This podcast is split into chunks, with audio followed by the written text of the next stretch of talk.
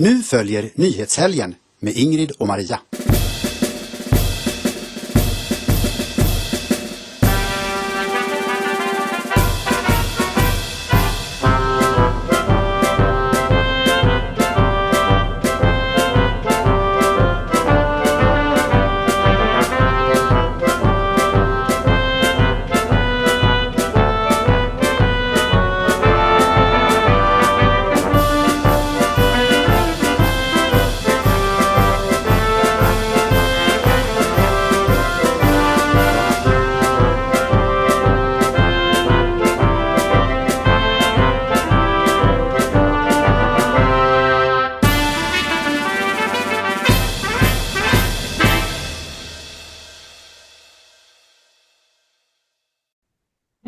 Allesammans! Varmt och hjärtligt välkomna ska ni vara till ett nytt avsnitt av Nyhetshelgen idag med nummer 187.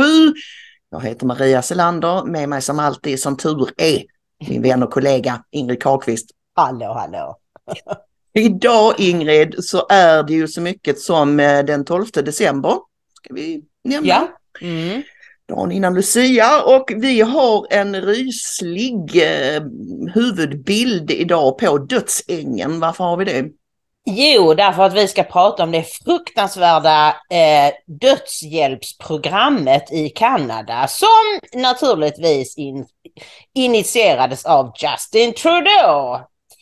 Jag vet inte hur många år sedan, ett tiotal år eller något sånt sedan Mm. de började det. Och det har alltså spårat ur fullständigt. Det är vidrigt. MAID kallar de det, Medical Assistance in Death. Och vi har ju berört det som ytligast tidigare men vi ska prata lite mer ingående om det senare idag.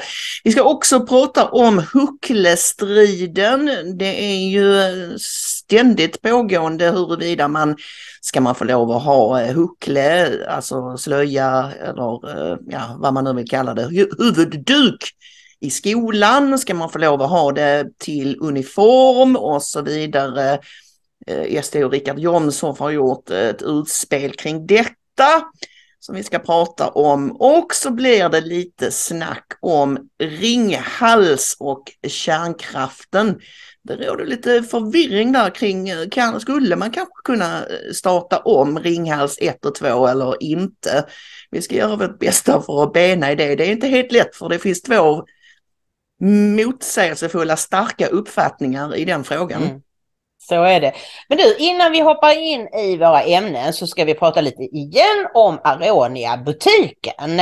Eh, och eh, då är det ju så här att de har en ny grej som kom, jag kommer till snart. Men vi, vi, det är ju först och främst då juicerna, Aronia-juicen och Aronia-bäret är då det bär som har absolut mest antioxidanter. Det är därför det är så nyttigt. Eh, man kan till exempel göra som jag, blanda ut det i morgonjuicen, en liten slurk där. Det är lite beskt sådär. Eh, och eh, sen är det ju vattenfiltren som vi har visat en film där Maria vis, visar så käckt hur vattenfiltret fungerar. Och vi Mm. tycker båda två att det är stor skillnad på smaken på vattnet. Mm. Och det har ju blivit en smash hit ska man säga för Aronia-butiken. Försäljningen av vattenfilter, det verkar eh, mycket omtyckt och populärt och med all rätt. Det är mycket bra. Ja, Mm. Precis. Eh, och så är det en nyhet att nu har de även börjat sälja kolloidalt silver. Eh, och eh, de, de, har då, de köper in detta från hälsokostbutiken. Så det, och det är liksom provat och testat och sådär. Och eh, inte sådär våldsamt dyrt. Men det intressanta är ju då att de skriver så här att eh, vi älskar att sälja kolloidalt silver. Det är av någon anledning provocerande för vissa trots att det funnits sedan urminnes tider och man har använt det som naturlig antibiotika eller konserveringsmedel. Förr la man till exempel silvermynt i mjölken för att den skulle hålla längre. Och vad ska man då med det till? Kanske ni undrar. Ja, jag har alltid kolloidalt silver hemma.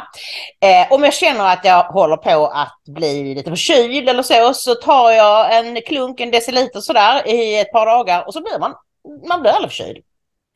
Man får ta det tidigt, liksom, när man, redan när man känner att oh, det är någonting som inte riktigt stämmer. Mm. Sen är det väldigt bra desinficerande också, så att man kan ha det till lite vad som helst. Jag, vi lägger länken till deras sida om just kolloidalt silver, så kan ni själva läsa och vad, vad man kan ha det till. Eh, och vi har då, vi kan berätta att vattenfiltren finns nu hemma i lager.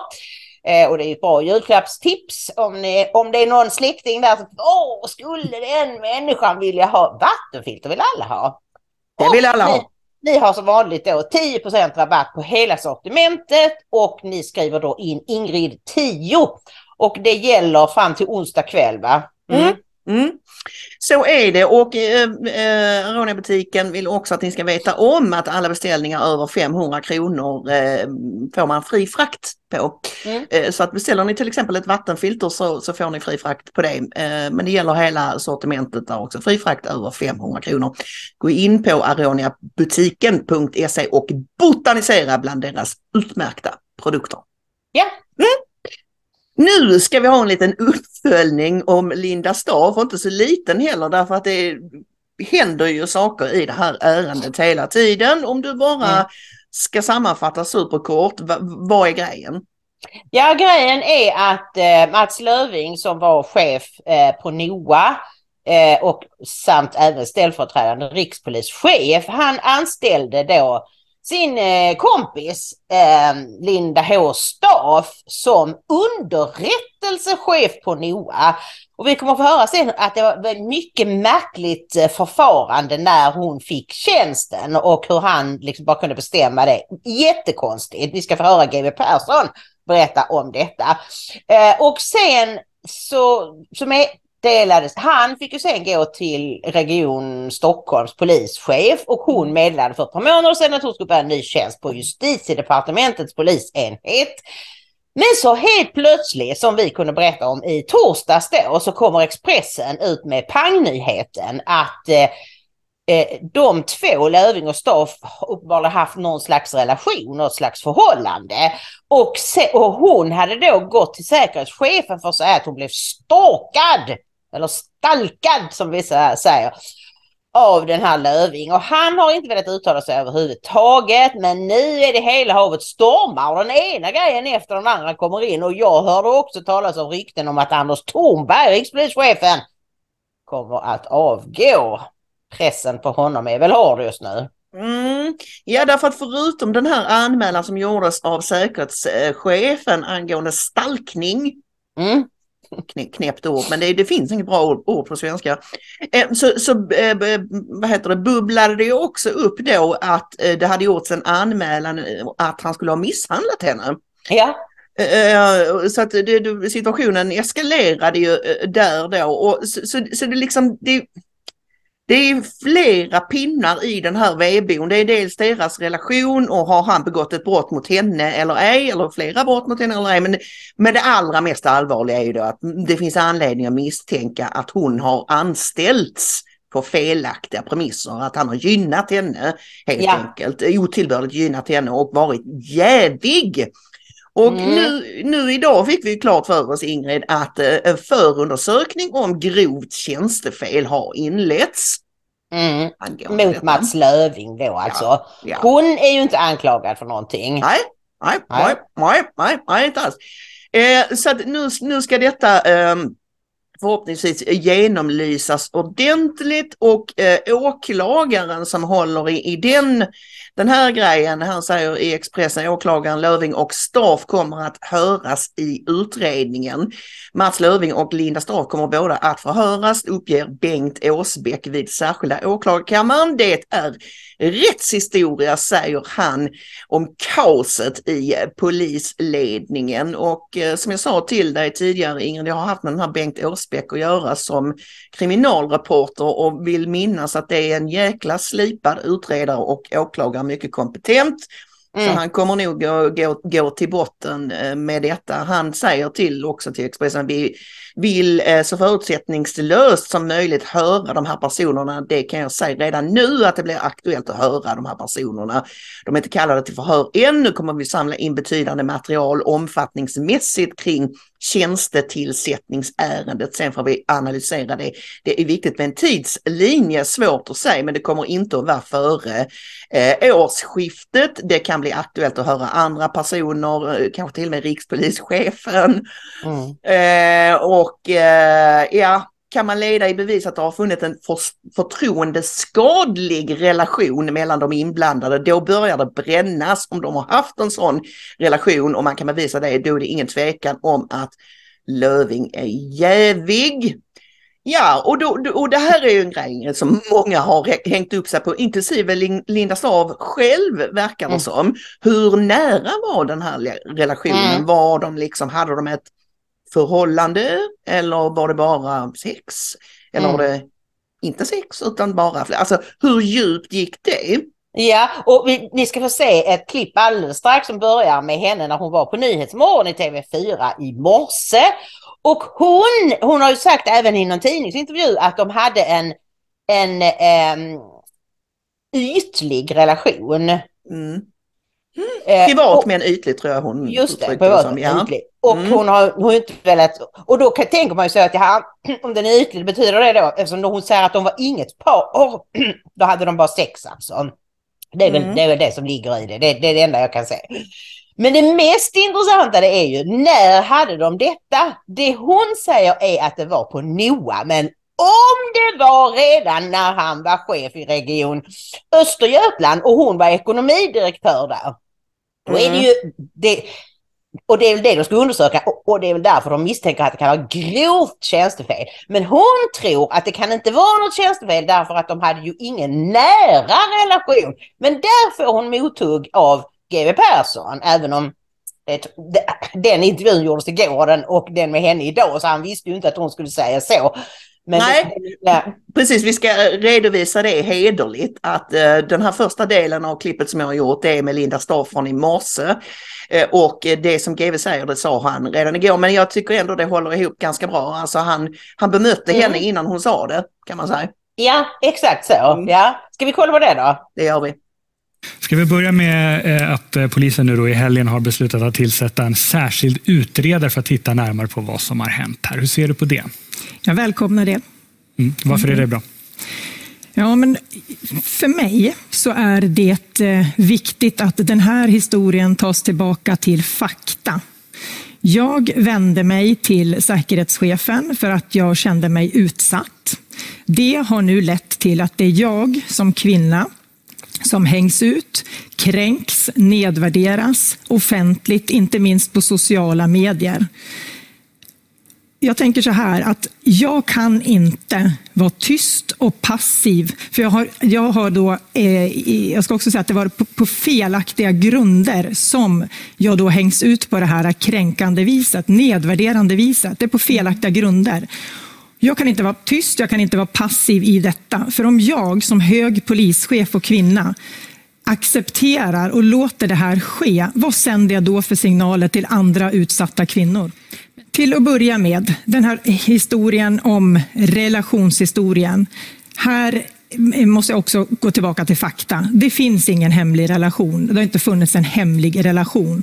Jag har varit öppen och tydlig med att det har funnits en privat men ytlig relation. Och då menar jag ytlig relation, punkt. Inte ett förhållande, det blev aldrig ett förhållande.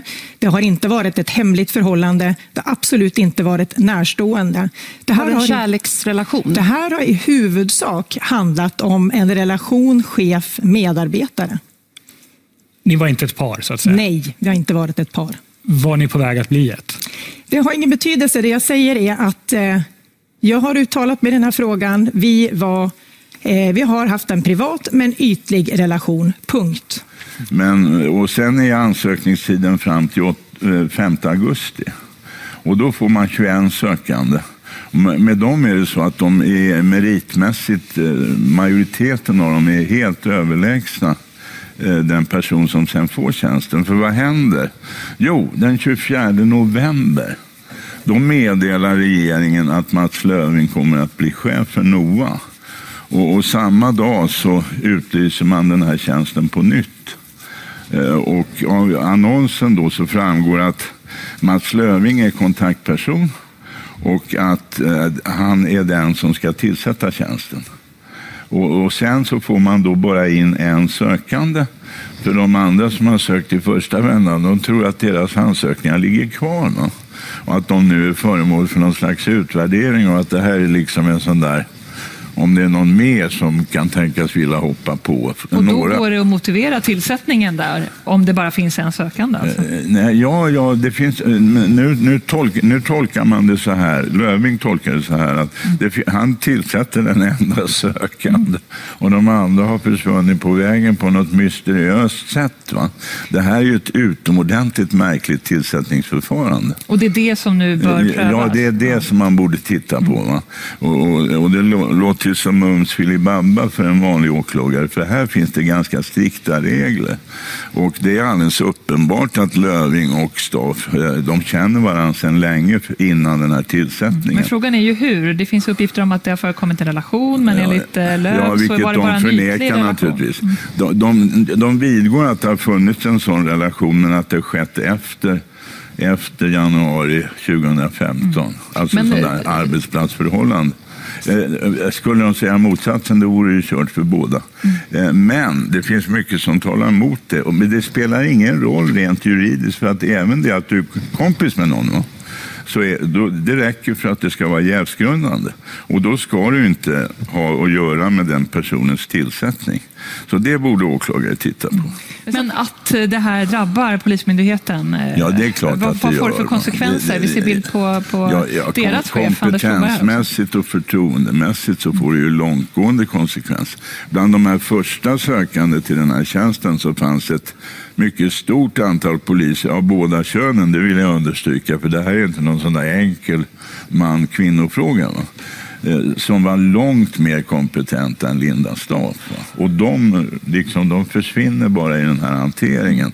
Och det borde man titta på. Hur har det här egentligen gått till? Hur tror du det här kommer sluta? Ja, det kommer inte att sluta bra för någon av de här inblandade, från rikspolischefen och neråt.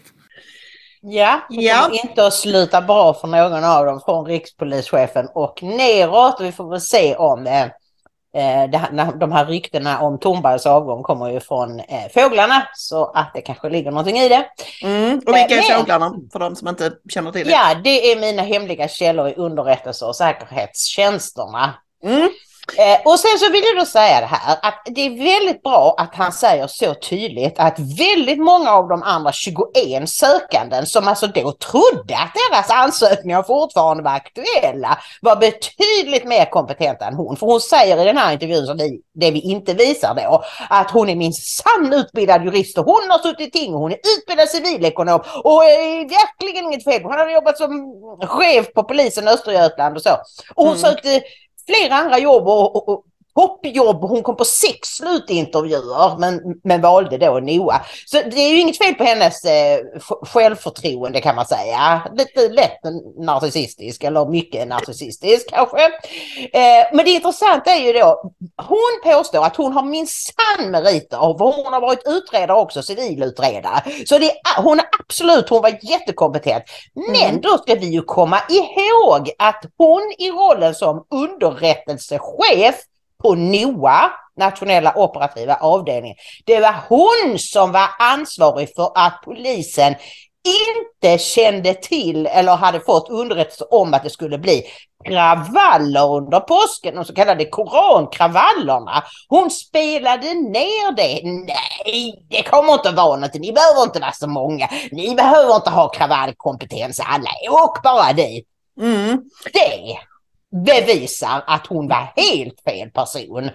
Jag tycker det är bra också att eh, GV är tydlig här och understryker, för hon bygger ju mycket av sitt case på att det här handlar om att hon är kvinna mm. och därmed mobbad och, och på något sätt utsatt för, för ondskefulla, eh, du vet, eh, vad heter det, misogyna krafter inom polisen. Men att GV säger att bland de här övriga 21 sökande fanns det, både, fanns det ett antal, både kvinnor och män som var mm. betydligt mer kompetenta än vad hon var. Mm. Eller hade CVn som var liksom Mm. Ja, och på tal om det här med att hon på att hon är kvinna. Mm. Oh, stackars mig.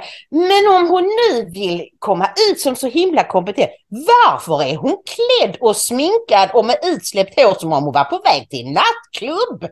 Vad, vill, vad är det hon egentligen vill signalera? Den starka kompetenta kvinnan, eller? Mm. Det är kanske inte riktigt Ja, hon säger ju det själv i, i den här intervjun då att anledningen till att hon gör detta det är ju då för att, att om hon inte, om hon skulle vara tyst och inte säga någonting så skulle det vara, vara påverka andra kvinnor som har eh, utsatts, utsatta kvinnor för, eh, menligt på något sätt då och att, att hon, Men vad, exakt, hon måste kliva fram.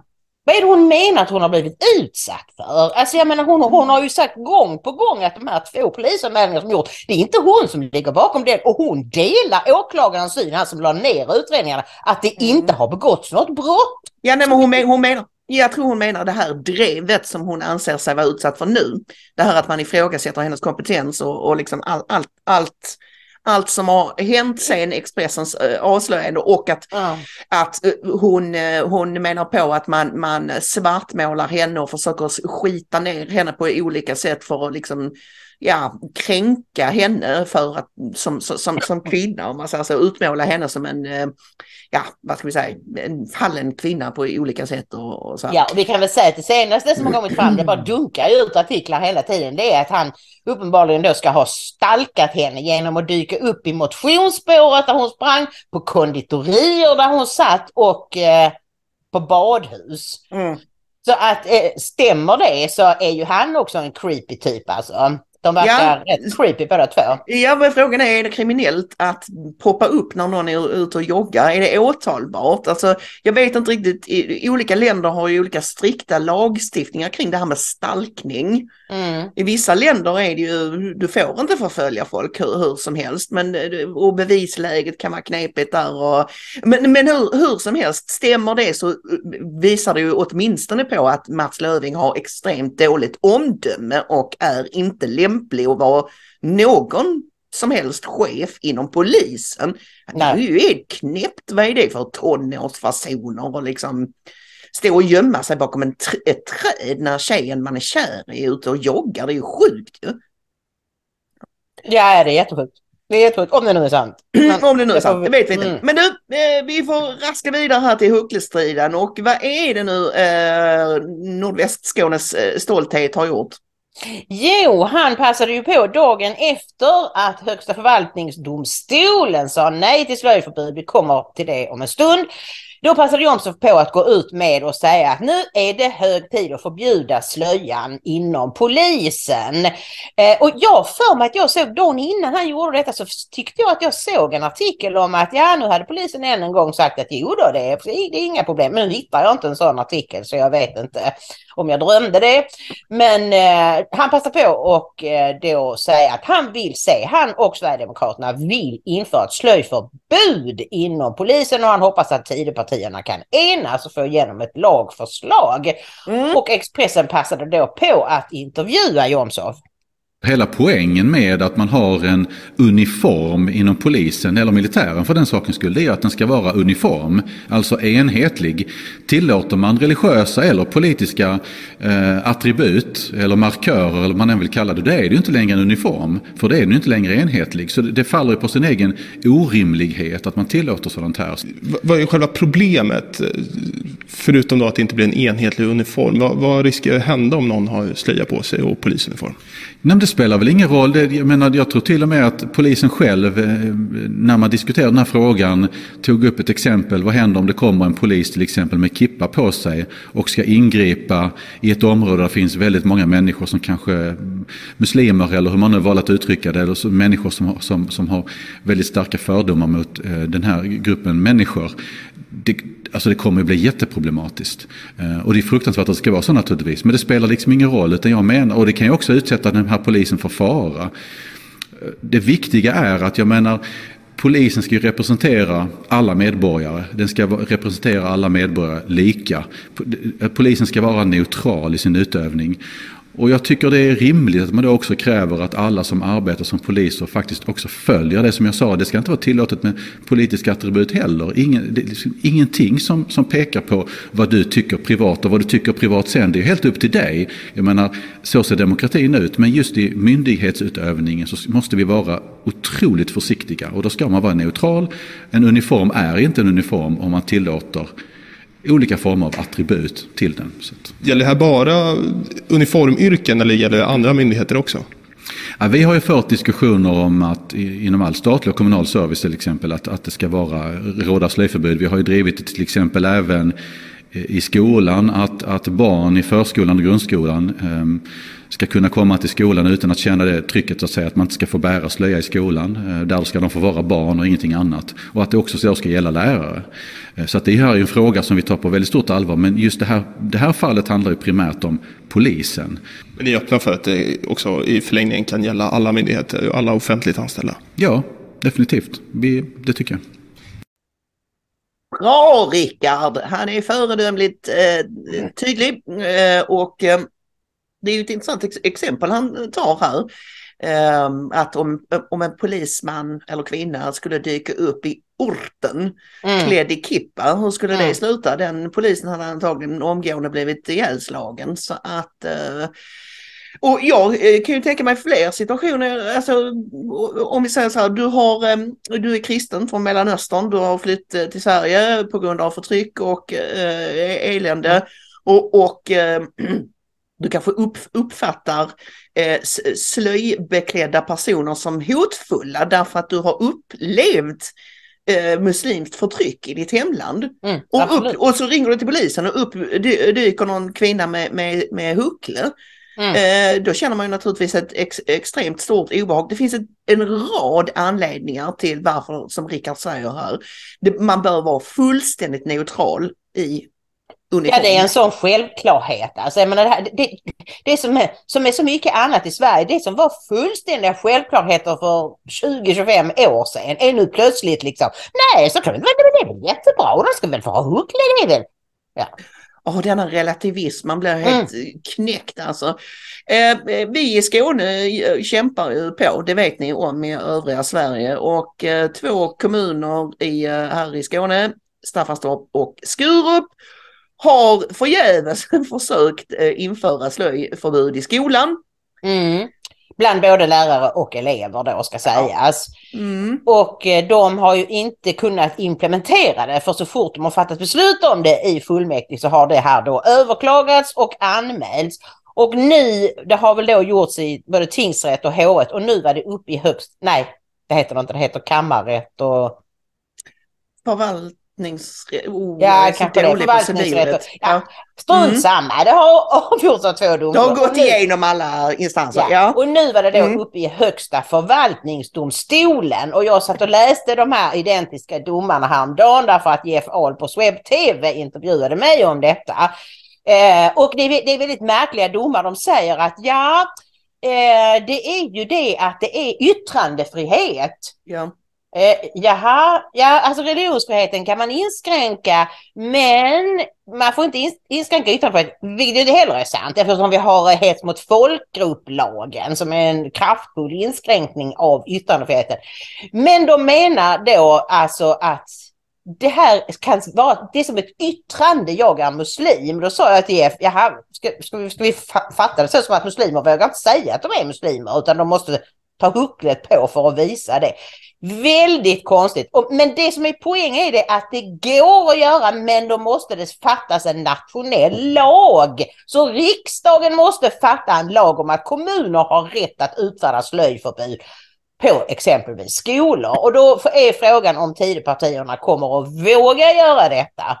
Mm, ja, vi kan ju redan, redan ana oss till vilket av Tidöpartierna som kommer att obstruera mm. Eh, kring, kring detta. Eh, men vi, vi får väl se och Christian Sonesson som är eh, Staffanstorps starke man kommenterade ju det hela i Sveriges Radio och då menade han på att okej, okay, men nu har vi åtminstone fått upp, vi har fått upp grejen på agendan om man säger mm. så och, och, och ja.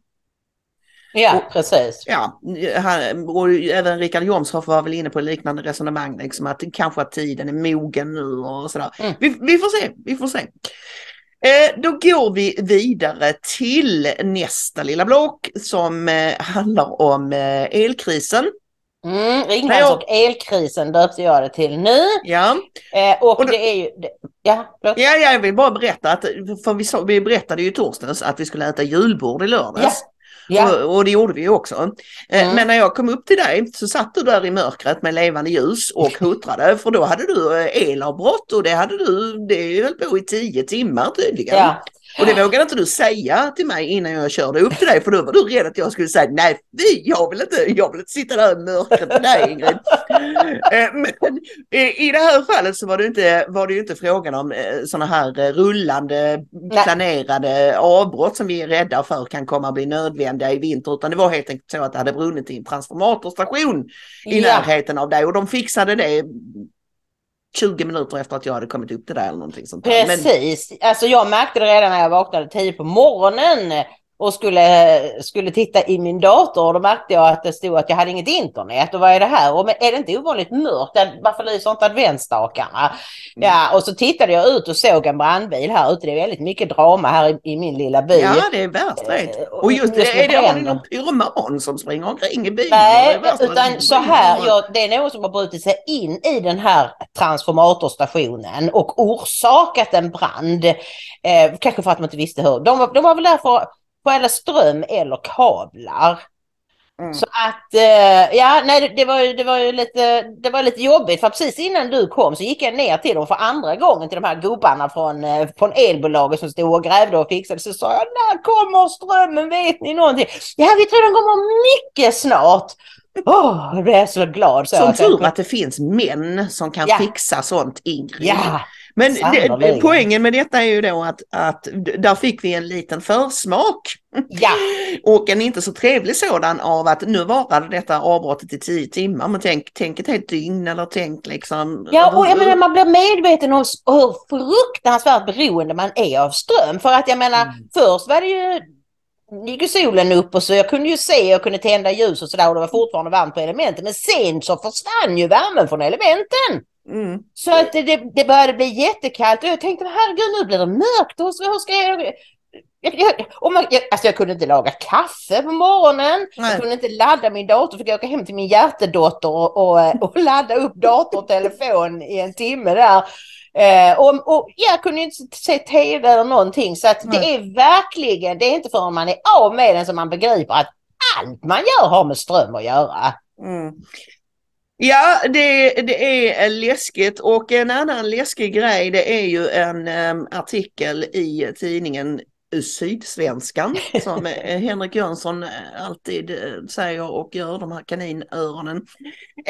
Som vi läste häromdagen, prisnivån på el fördubblas på måndag, det vill säga idag. Nu gjorde den kanske inte riktigt det, det är 4,50 idag mm. ungefär. Men här, här står ju då i nästa vecka fördubblas elspotpriset i Sydsverige, grundpriset på el ökar från 4 till 8 kronor per eh, kilowattimme. Kundpriset kan vissa dagar bli 11 kronor. 15 gånger högre än normalt. Nu uppmanar regeringen alla att spara på el, håll nere förbrukningen, det minskar risken för frånkoppling, säger Tufuffe och detta var då tydligen en presskonferens som han höll i fredags eller någon slags eh, så mm. Och det är första gången sedan 70-talet vad jag förstår som en regering uppmanar befolkningen att alltså verkligen, ni måste spara på el så mycket det bara går. Ja, ja och, och det är ju du sa ju det att förra vintern var det ju illa nog när det kostade 6 kronor vissa mm. dagar och nu mm. kan det till och med bli uppåt 11. Det är, det är mm. sinnessjukt. Och då vill jag än en gång påtala att det här har inte varit någon hemlighet utan att det är sossarnas och Miljöpartiets fel. För en av våra tittare skickade en artikel till mig häromdagen från 2014, 11 december 2014. Det var det året Maggans, Maggans gäng tillträdde. Mm. Eh, och då står det så här, Svenska kraftnät varnar för elbrist i framtiden. Under kalla vinterdagar kan det bli elbrist när kärnkraftsreaktorer av åldersskäl och på grund av bristande lönsamhet börjar avvecklas på 2020-talet. Elbrist kan göra att elen kopplas bort och det blir mörkt i delar av Sverige. Det varnar Svenska kraftnät för. Mm. Så ja. det, är inte, det är ingen överraskning överhuvudtaget.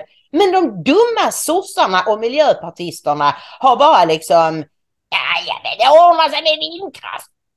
Och då trodde man ju, misstänker jag när denna artikeln skrevs 2014, att eh, Ringhals 1 och 2 skulle eh, ändå fortsätta vara i drift till typ 2025, 2026 någonting, ett antal år till. Mm, mm. Mm, men tack vare Miljöpartiets försorg så avvecklades ju de här två reaktorerna i förtid 2019 och 2020. Mm. Och det var ju så, det var ju, åh, Lorentz Tovatt eller vad han heter, eh, jublade på Twitter och tyckte, kolla så hemskt det blev med elbrist och allt det här som kärnkrafthögern har varnat för och så vidare, sa han då, för då hade ju liksom inte effekten gett, kommit i full blom ännu, om man säger så. Men nu ser vi ju att alla de här varningarna var fullständigt berättigade och då är det ju många som har eh, framkastat att skulle man inte kunna starta om de här två reaktorerna, Ringhals Ja, det är ju ändå inte så länge sedan. Vi pratar två och tre år. Nog skulle mm. det väl gå åtminstone väldigt mycket snabbare än att bygga nytt. Mm. Och, och precis, eh, och eh, en som är väldigt eh, säker på sin sak det är Chang Frick som själv kallar sig Mr Burns, alltså ni vet den här i TV, den tecknade tv-serien Simpsons. Så mm. jobbar ju Homer Simpson på ett kärnkraftverk och där heter ju chefen Mr Burns. Och, och Chang Frick driver ju ett eget elbolag. Precis. Han skrev då eh, i förrgår på Twitter, pratade nyss med en väldigt mm, insatt person när det kommer till kärnkraft. Det är fullt möjligt att starta upp två eh, av reaktorerna i Ringhals men nya regeringen vågar inte. SD och L försöker driva på men M och KD är lite mer avvaktande. Ja, och så är det en lång tråd där, där, där Chang med en fas hävdar att om vill, den politiska viljan bara finns så skulle man kunna göra det. Han, och då ska vi i hederns och ärlighetens namn säga att han har fått ganska mycket mothugg mm. eh, på den här tråden där folk säger du vet inte vad du snackar om. Chang hävdar ju att han har en mm, insatt källa på detta som, som kan extremt mycket och så vidare. Men det är väldigt motstridiga uppgifter. En som är väldigt kunnig, som vi vet är väldigt kunnig, det är ju eh, Jan Blomgren. Jag vill säga ja. Blomberg hela tiden. Ja, jag också. Jag vet inte varför men eh, mm. Eh, och han var ju hos Micke Wilgård häromdagen och pratade om just det här med Ringhals 1 och 2. Vad kan man göra, vad kan man inte göra? Ska vi kolla ett mm. litet klipp på det? Det gör vi. En sak vi nämnde Tidöpartierna och Tidöavtalet. Då så kom det ett, ett inslag här från SVT och eh, då säger man att Tidöpartierna har krävt att man ska utreda återstart av kärnkraftsreaktorerna i Ringhals 1 och 2. Vi ska höra vad de säger, SVT här. På den sidan ser vi en högtrycksturbin. Jag skulle väl tro att det här går till återvinning materialmässigt det mesta. Här på Ringhals har två av fyra reaktorer stängt för gott och håller nu på att avvecklas. Men partierna bakom Tidöavtalet vill utreda en återstart. Om man tror att man kan återstarta Ringhals 1 och Ringhals 2 och att vi ska producera el om ett antal år så är, så är det helt omöjligt. Varför då? På Ringhals 2 har vi tagit ut komponenter som gör att man inte kan återstarta. Ja, det här är ju då vd för, för Ringhals. Han säger att det är helt omöjligt. Men man har ju klarat att bygga de här. Det är naturligtvis en sanning med modifikation. Eh, allting är möjligt här i världen men allting är inte praktiskt och allting är inte billigt. Mm. Eh, jag får ju min information från personer som jobbar ute i anläggningarna eh, och de konstaterar att för några år sedan hade det gått men idag så skulle det bli väldigt, väldigt dyrt, väldigt komplicerat det är bättre att bygga nytt än att ens försöka. Så säger de personer som verkligen är ute i anläggningen. Mm. Men när man pratar om att bygga nytt då pratar man ju ofta om tio år och, ja. och den kanske till och då är tio år en kort tid. Men att, att få fram de här delarna som man har spritt för vinden, eh, det, kan det ta så lång tid? Ja, dels, dels handlar det ju om speciell utrustning som ofta inte ens tillverkas längre. Det, det, är ett problem inom kärnkraftsbranschen att den är så konservativ.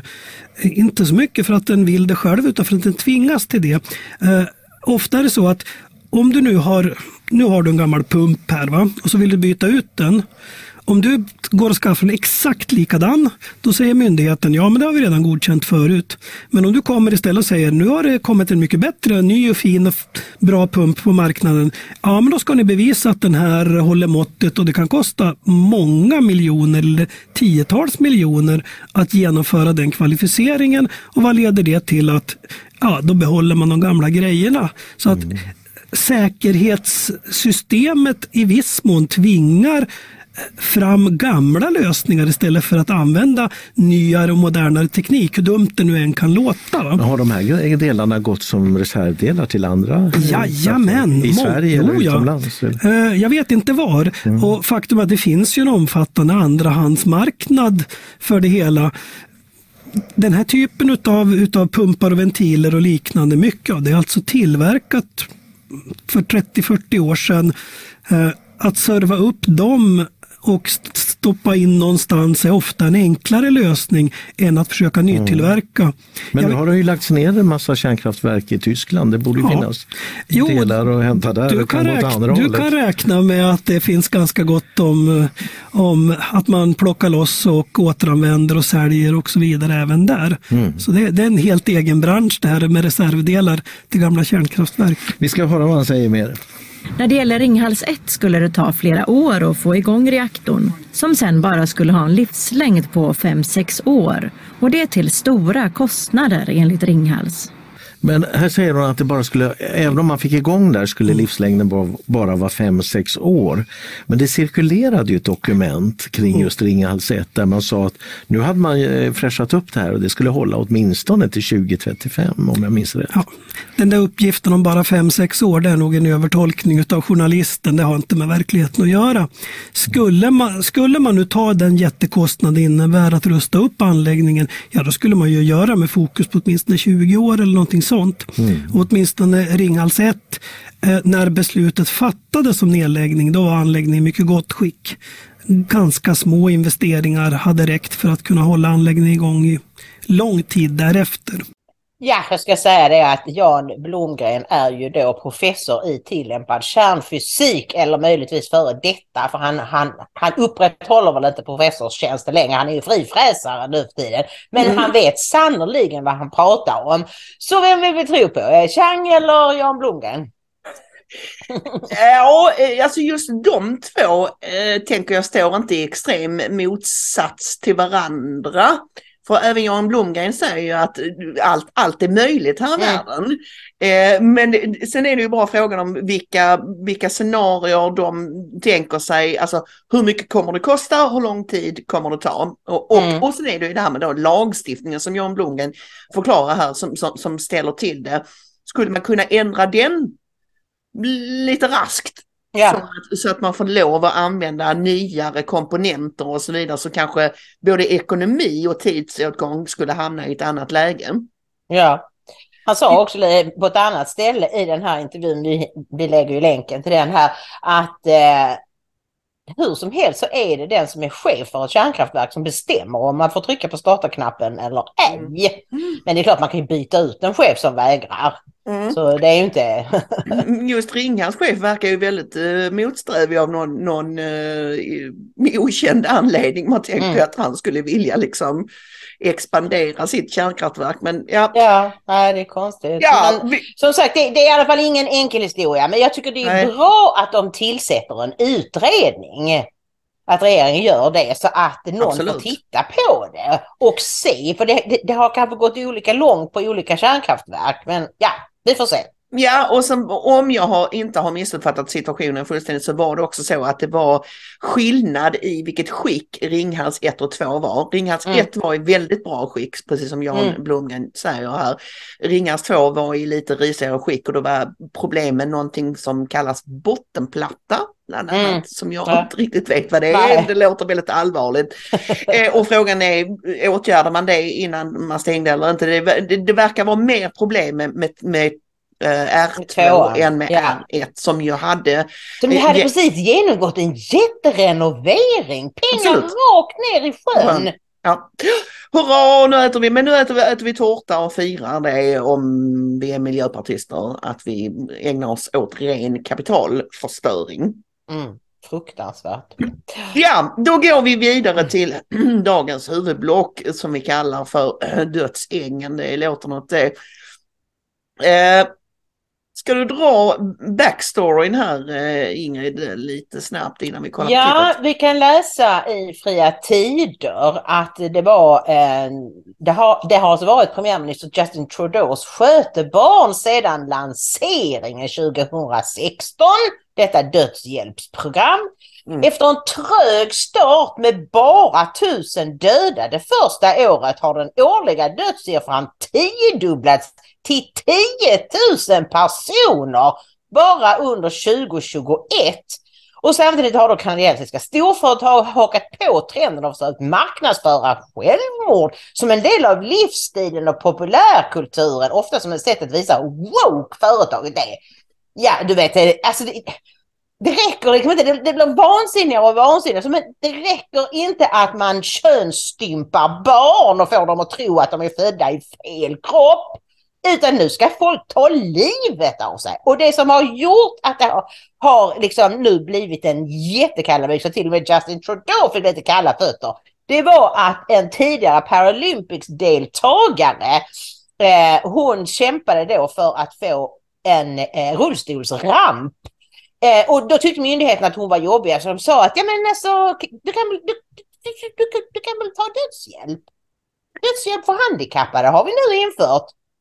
Ja, där gick uppenbarligen någon slags, slags gräns. Jag vet att när du har, har berättat om det här för närstående så, så har de inte trott att du talar sanning. Att, nej. men, och, och just den här närstående jobbar inom socialtjänsten ju och är ju då givetvis insatt på vilken lagstiftning vi har i, i Sverige. Så, eh, och, och, och dessutom det låter så otroligt. Varför skulle man vilja erbjuda självmord till människor som inte är alltså dödligt sjuka utan som mm. har Alltså det här har ju flippat över nu i det, det är alltså det är människor med, med fysiska och psykiska handikapp och det, det är liksom Och psykiska sjukdomar. Ja, alltså, ja. ja men är du trött på att vara bipolär? Ja men då ställer doktorn här upp med en spruta så är du av med hela problemet. Och nu enligt då det klipp vi eh, snart eh, ska titta på från Världen idag, är det va? Ja, mm. är det. Eh, så är det ju alltså så att var, var ett av 30 dödsfall är ja. på grund av, av det här, alltså ett av, en av 30 döda i Kanada är människor som har avlivats. Ja, ja, man blir helt mållös och det är mm. svårt att inte bli konspiratorisk i det här läget och, och tänka liksom att okej, okay, är det här en del av utrotningsagendan eller att vi, mm. vi, vi, ska, vi, ska, vi ska ta bort så många människor i västvärlden som möjligt. Men, eh, ja, men vi kan väl kolla på eh, det här eh, snacket med din bibellärare. Han är inte din bibellärare, men han är en av dina favoritbibellärare. Ja, och han kommer till bibelskolan nästa termin ska han vara en av, en av dem som kommer. Vi har ju då varannan lördag. Ja. Vad, det vad han, han heter Sven Almqvist eh, och eh, det är ju det här eh, veckans nyheter som de gör på en kvart ungefär. Så man kan mm. säga de pratar lite mindre om allting. Men, men, men jag tycker det är väldigt intressant. Hon journalisten är lite näbbig sådär men eh, eh, jag, alltså jag tycker att han har ofta väldigt genomtänkta kristna perspektiv på saker och ting som jag tycker är jätteintressant. Vi kollar. Mm. Vi kollar på klippet.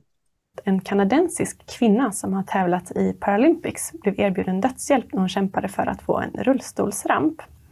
Mm. Om du är så desperat kan vi ge dig medicinsk hjälp att dö, ska myndighetspersonen ha sagt till henne. Något som väckt stor uppmärksamhet och även fått premiärminister Justin Trudeau att reagera. Och det här är långt ifrån det enda dödshjälpsfall som väcker starka reaktioner. För inte så länge sedan så var det en belgisk 23-åring med posttraumatisk stress som fick dödshjälp efter att ha haft svårt att komma ur de psykiska besvär som uppstod efter att hon överlevt terrorattentatet mot flygplatsen i Bryssel 2016. I Kanada var det omkring 10 000 personer som fick dödshjälp förra året, vilket motsvarar ett av 30 dödsfall. Mm. Till en början när man införde dödshjälpen 2016 så sa man att den bara skulle omfatta personer som var obotligt sjuka. Men därefter så har det här utökats och från och med nästa år så ska det även omfatta psykiskt sjuka personer. Mm. Vad säger du om det här? Alltså det, där är, det här är egentligen superallvarligt. Där. Och den här eh, Trudeau som du nämnde om har verkligen öppnat upp dörren för detta. Och även om man nu reagerade just i det här fallet. Grejen är ju den, alltså, lyssna själv vad du säger. Alltså, en av 30 dödsfall är aktiv dödshjälp. Och det är precis så det börjar. Det är inte bara i Kanada, utan de länder som öppnar upp för detta, så börjar det ju oftast i väldigt specifika obotliga fall med jätte, jättestor smärta och så vidare. Där man på något sätt skulle kunna då ha någon form av förståelse för det och sen så bara skjutsas det neråt. 10 000 människor. Alltså släpper man in dödssängen. Det finns ingen gräns på det. Det bara fortsätter och fortsätter och fortsätter. Eh, och det här är ett tecken på det. Jag tycker det här är jätteallvarliga siffror och bör vara en varning eh, för länder som funderar på att införa aktiv, eh, alltså aktiv dödshjälp. Mm. Men kan man inte se till att begränsa det till bara de här allra allvarligaste fallen? Nej, bevisligen kan man inte det. Förr eller senare måste man väl kunna det? Nej, men det, det, som händer är, jag tror inte vi förstår vad som händer. Därför att det, det, man gör är att man släpper loss en fruktansvärd press på människor som lever i jättesvåra situationer. Man kanske har jättestor smärta eh, eh, och, och, och, medicin och allting löser inte det. Utöver det kommer den psykiska smärtan om att, att, att att kunna liksom ta sitt eget liv eller få hjälp att ta sitt eget liv. Det är ungefär som, jag brukar tänka så här, det är ungefär som små barn. När små barn blir arga på sina föräldrar så vill de fly hemifrån. Och så ska de minsann fly hemifrån, men de vet att mamma och pappa inte tillåter det.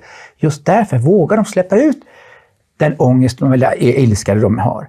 Jag menar att vi måste till alla tillbudstående medel bevara mänskligt liv. Och vi får inte acceptera det, för det blir en press inifrån på de här människorna. Plus att det blir en press inte i alla fall, men från släktingar som tycker nu det vore kanske bra om du... Alltså, det kan vara arv som väntar och det kan vara besvär att ha en sjuk nära vän. Det kan vara sjukvård som säger vi har inte, vi har inte plats att ha eh, en svårt sjuk människa. Det blir press för politiker, det kostar pengar. Vi tar bort skyddet av människovärdet. Vi förstår inte vilket... Det ytligt sett ser det ut som att vi bejakar deras längtan att dö. Men vi, myndigheterna och vi ska säga nej. Du äger inte rätt till din födelse. Du äger inte rätt till din död. Ja, jag tycker att han har väldigt, väldigt rätt här. Mm. Därför att eh, eh, det, har, det har ju visat sig att även om det börjar med bara de som ligger redan på dödsbädden, liksom, så där det är bara några veckor kvar med stor plåga och smärta och sådär, så är det ändå alltid, har du släppt ut den där dödsängen så börjar ju folk säga, ja men jag vill också dö. Mm. Varför kan ni inte hjälpa mig? Jag vill inte hänga mig eller slänga mig framför tåg. Fy vad jobbigt, jag vill gå för en spruta på sjukhuset.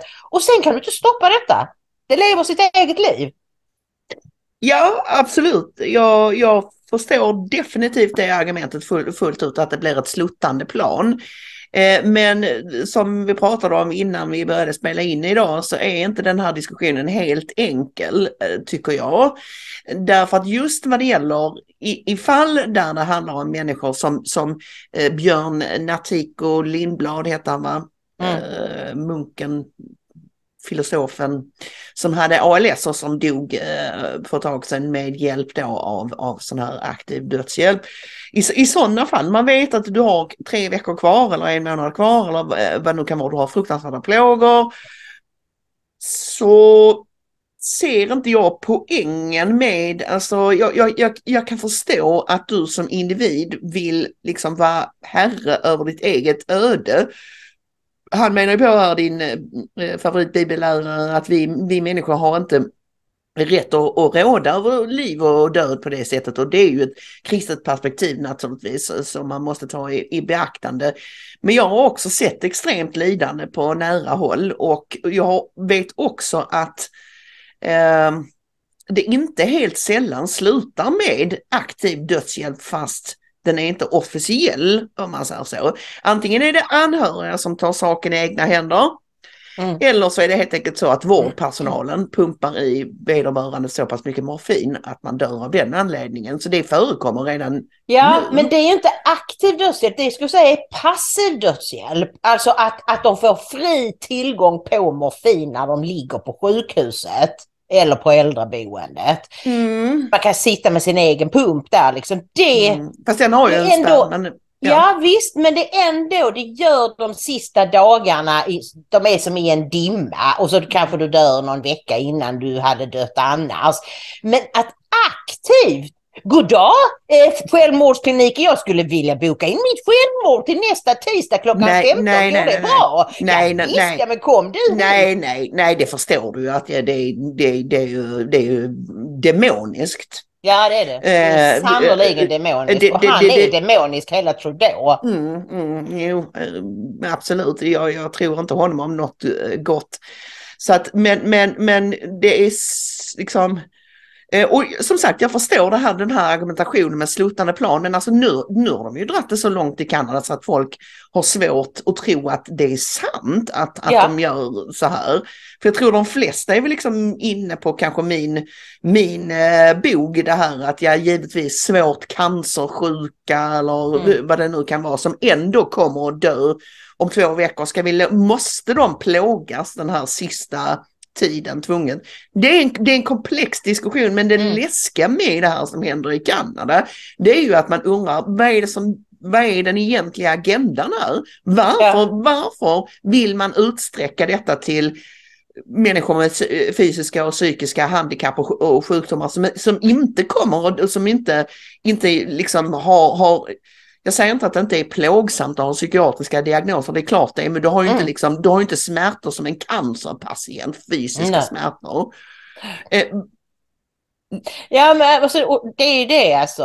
alltså. Dels så kan vi ha den här eh, demoniska sataniska aspekten i det hela. Att det här är människor som bara vill göra ont och sprida ondska i världen. Eh, vi kan ta den här, uh, vi måste minska jordens befolkning aspekten.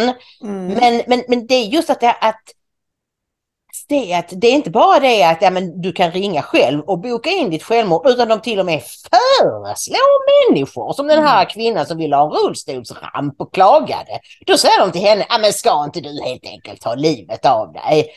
Snacka om sataniskt. Ja, ja, ja, ja, ja det, det, det är det är så sjukt, men äh, låt oss hoppas att, vet du någon, någonting om, liksom har Trudeau fått backa nu från den här utsträckningen till äh... Nej, enligt Fria Tiders artikel och det stämmer med det jag har hört andra också på Youtube och sådär att eh, det här med den här pa pa Paralympics-kvinnan, det, det, det är liksom, det, det tyckte han inte var bra. Men han, han har då sagt att han ska försöka ändra lagen så att inte krigsveteraner, för de har också fått erbjudanden om att få dödshjälp. De ska inte få sådana erbjudanden i framtiden. Men lagförslaget om dödshjälp för psykiskt sjuka som väntas träda i kraft i mars nästa år håller han dock fast vid.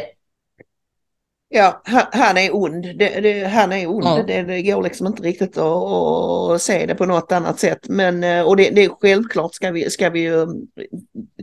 Och, och, och, det är också så här, en annan grej som kan irritera mig, det, det är att sådana här, när det flippar över i totala överdrifter, det är samma med abortlagstiftningen då när, när det går så långt att man tycker att man ska få lov att döda nyfödda bebisar eller, mm. eller dra ut dem precis innan födslo eh, ögonblicket eller, eller vad det nu är. När, när, när man liksom drar en grej som kanske inte jag, jag, tycker inte det, det, det, det är olyckligt om man måste göra abort. Men förstår du, du, du, du, men däremot så är jag inte för ett totalförbud för jag vet vad det leder till också. Det leder ja. också till väldigt olyckliga konsekvenser. Men jag skulle säga att det här är ännu ett tecken på att vi går in i den yttersta tiden. Alltså att ondskan är så chockerande mm. och mm. döljs bakom liksom, ja men hallå! Varför inte ta livet av dig? Känns det jobbigt? Alltså det är... Jo, den här totala gräns, gränslösheten, mm. den totala gränslösheten som, mm. som liksom eh, visar sig allt mer. Det finns ingen, du ska få göra allt, allt vad du vill och man ska kunna göra allt i alla lägen och det finns inga hinder för någonting alls. Nej. Liksom, barn ska få gå på strippklubb och ja men du vet så. Ja, ja liksom precis. I, i ja, det är. Du, du. Innan du syr ihop säcken så vill jag mm. visa vilka fina broscher vi fick ja. av eh, tittaren Erik. Han hörde av sig med ett mejl och sa att att eh, han skulle skicka ett paket och tyckte att vi skulle då öppna detta när vi åt vårt julbord på Spången. Och det var precis vad vi gjorde. Och de påminner ju då om eh, de, de här som Margareta Andersson. Ja, du, du har en sån med Margareta Andersson. Jag undrar Magdalena Andersson. Magdalena Andersson. Jag, jag, undrar ja. jag har eh, det svenska riksvapnet. Ja. Eh, och vi ska höra på telefon imorgon så ska Erik få berätta vad det är för någonting och varför han köpte de här till oss. Mm.